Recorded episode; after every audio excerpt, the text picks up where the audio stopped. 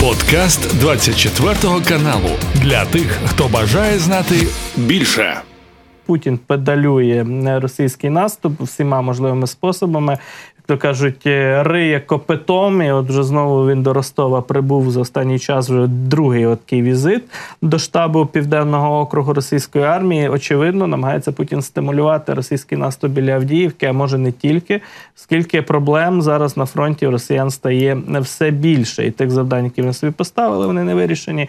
І е, несподівані успіхи українських сил на кількох інших напрямках. Про це будемо говорити далі із гостем нашого ефіру. Військовий оглядач Денис Попович нами на зв'язку зв'язку.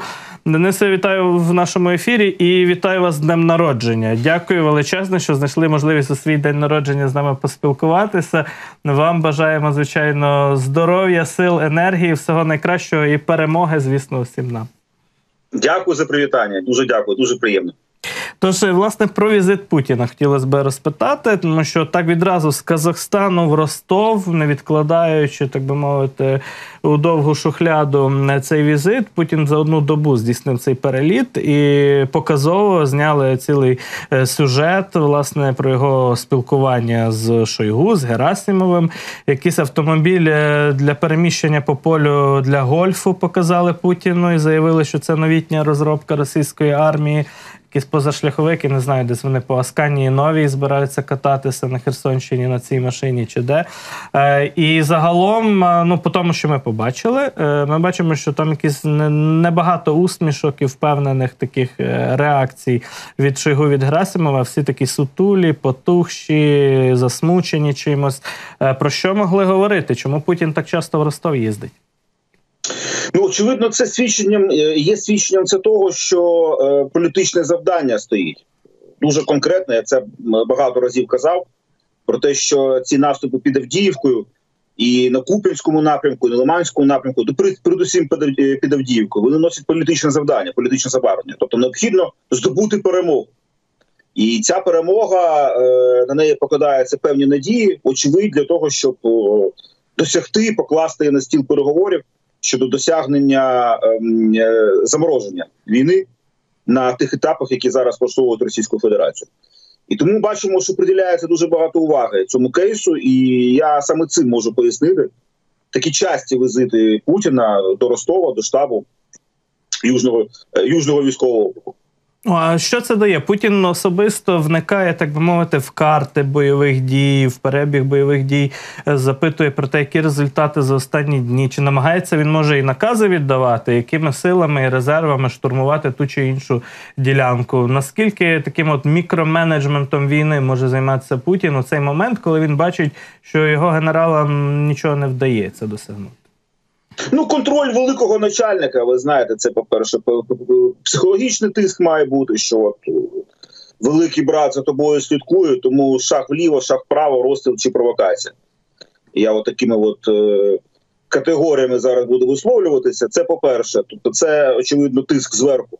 Всі генерали повинні відчувати, що Путін це контролює, принаймні є контроль з Кремля. По-друге, очевидно, він так само намагається вникати в суть подій. Навряд чи він там займається мікроменеджментом, тобто вплоть до пересувань роти е, е, рот батальйонів, полків і, так далі. Хоча були свідчення про те, були повідомлення про те, що на перших етапах широкомасштабного вторгнення він саме цим намагався займатися, тобто контролював ситуацію аж до переміщень конкретних тактичних одиниць. Я не думаю, що зараз таке відбувається, хоча нічого не можна виключати. Але те, що він намагається контролювати, здійснювати тиск здійснювати вплив на перебіг цих операцій, я думаю, це однозначно.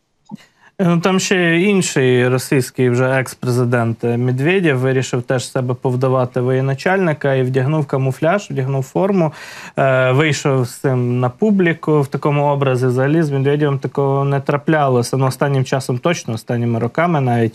Якщо ми можемо показати ці кадри Медведєва в в російському камуфляжі, то попрошу зараз якраз наших редакторів це зробити. Ось нарада відбувалася. Медведєв він там, ну, по-перше, займає посаду в Раді Раді національної безпеки, а по-друге, займається ніби військово-промисловим комплексом. Їздить по заводах, рахує кількість танків і снарядів, які росіяни не зуміли склепати за той чи інший місяць.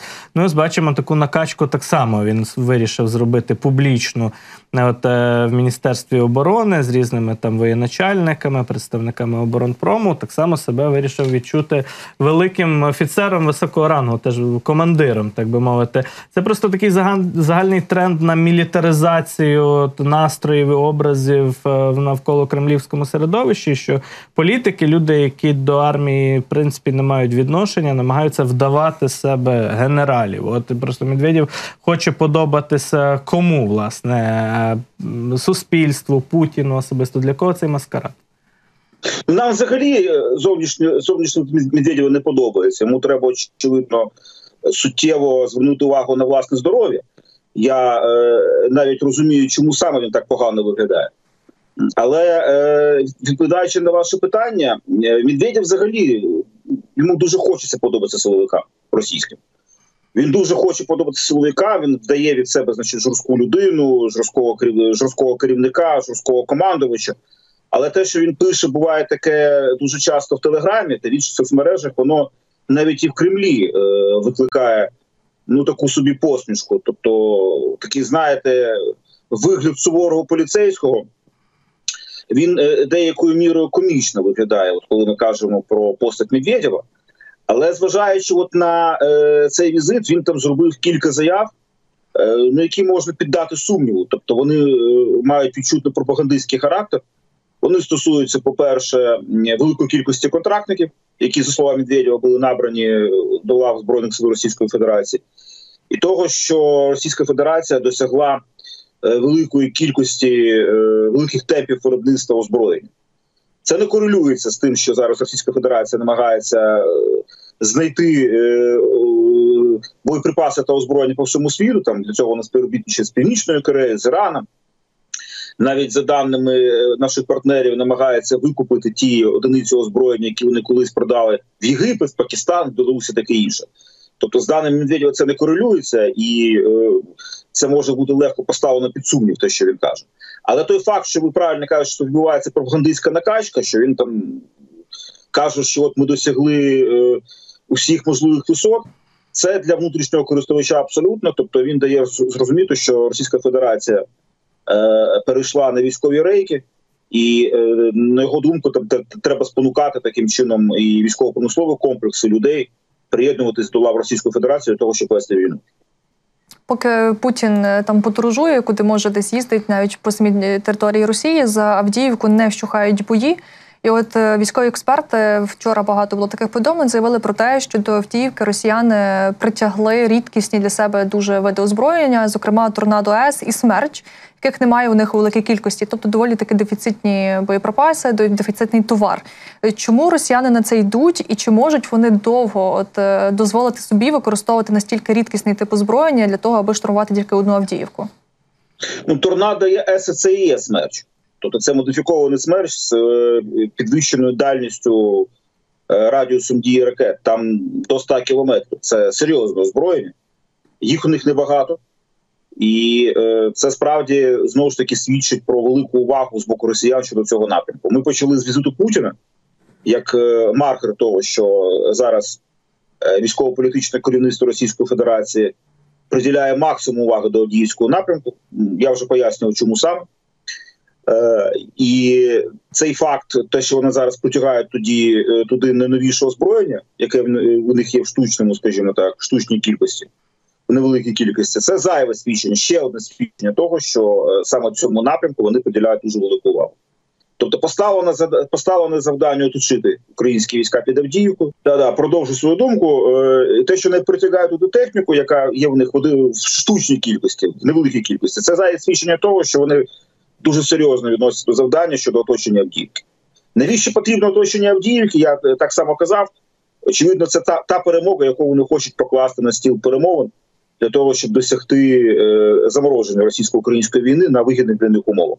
Вони вважають, що і міжнародна обстановка для них є пристойною, зважаючи на політичну боротьбу в Конгресі довкола виділення коштів на допомогу Україні, зважаючи на те, що е, війна на близькому сході певною мірою відтягнула увагу міжнародного співтовариства до українського питання. Тобто, оці от загалом всі ці е, події вони в принципі надають росіянам впевненості тому, в тому, що ця перемога може дати їм шанси щодо е, перемовин е, для замороження війни.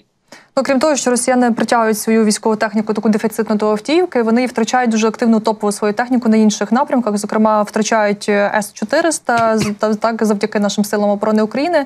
І вчора розвідка Британії вийшла із таким прогнозом, що через втрату власне оцих С 400 доведеться Росії перерозподілити стратегічні засоби ППО. Тобто ті засоби ППО, які були десь в далеких районах, е, так захищали якісь інші міста. Прийдеться напевно перетащити ближче до, до, до фронту. І власне, як це все може вплинути загалом на е, так зване ПВО, як воно захищає російське небо? Е, от е, так знищення таких, наприклад, як С 400 Ну, С 400 має радіус дії до 400 кілометрів. Це не новіша система ППО Російської Федерації, не варто її недооцінювати. І відповідно, як бачимо, у них цих систем ППО не так і багато. Тобто, кожне знищення, кожен знищений такий комплекс він пробиває дірку в протиповітряній парасольці Російської Федерації. Зважаючи на розміри, зважаючи на розміри України цієї країни Російської Федерації, неможливо забезпечити суцільний суцільний протиповітряний протиповітряну парасольку. Через це е, вона буде мати очаговий характер, і комплекси ППО Російської Федерації очевидно будуть прикривати тільки ті цілі та об'єкти, які Російська Федерація буде вважати важливими для себе. Це в принципі дає шанси нам для того, щоб завдавати удари у відповідь тому разі, якщо виникне така потреба.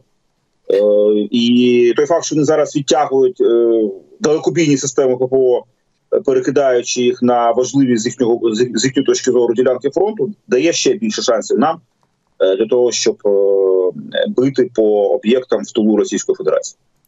Несе в нас мало часу, але я маю ще питання якраз стосовно захисту неба, а саме системи загальнонаціональної системи РЕП Покрова, про яку останнім часом багато говорять, оголосив головнокомандувач збройних сил України Валерій Залужний про те, що розгортатиметься ця система. Вже вона розгортається.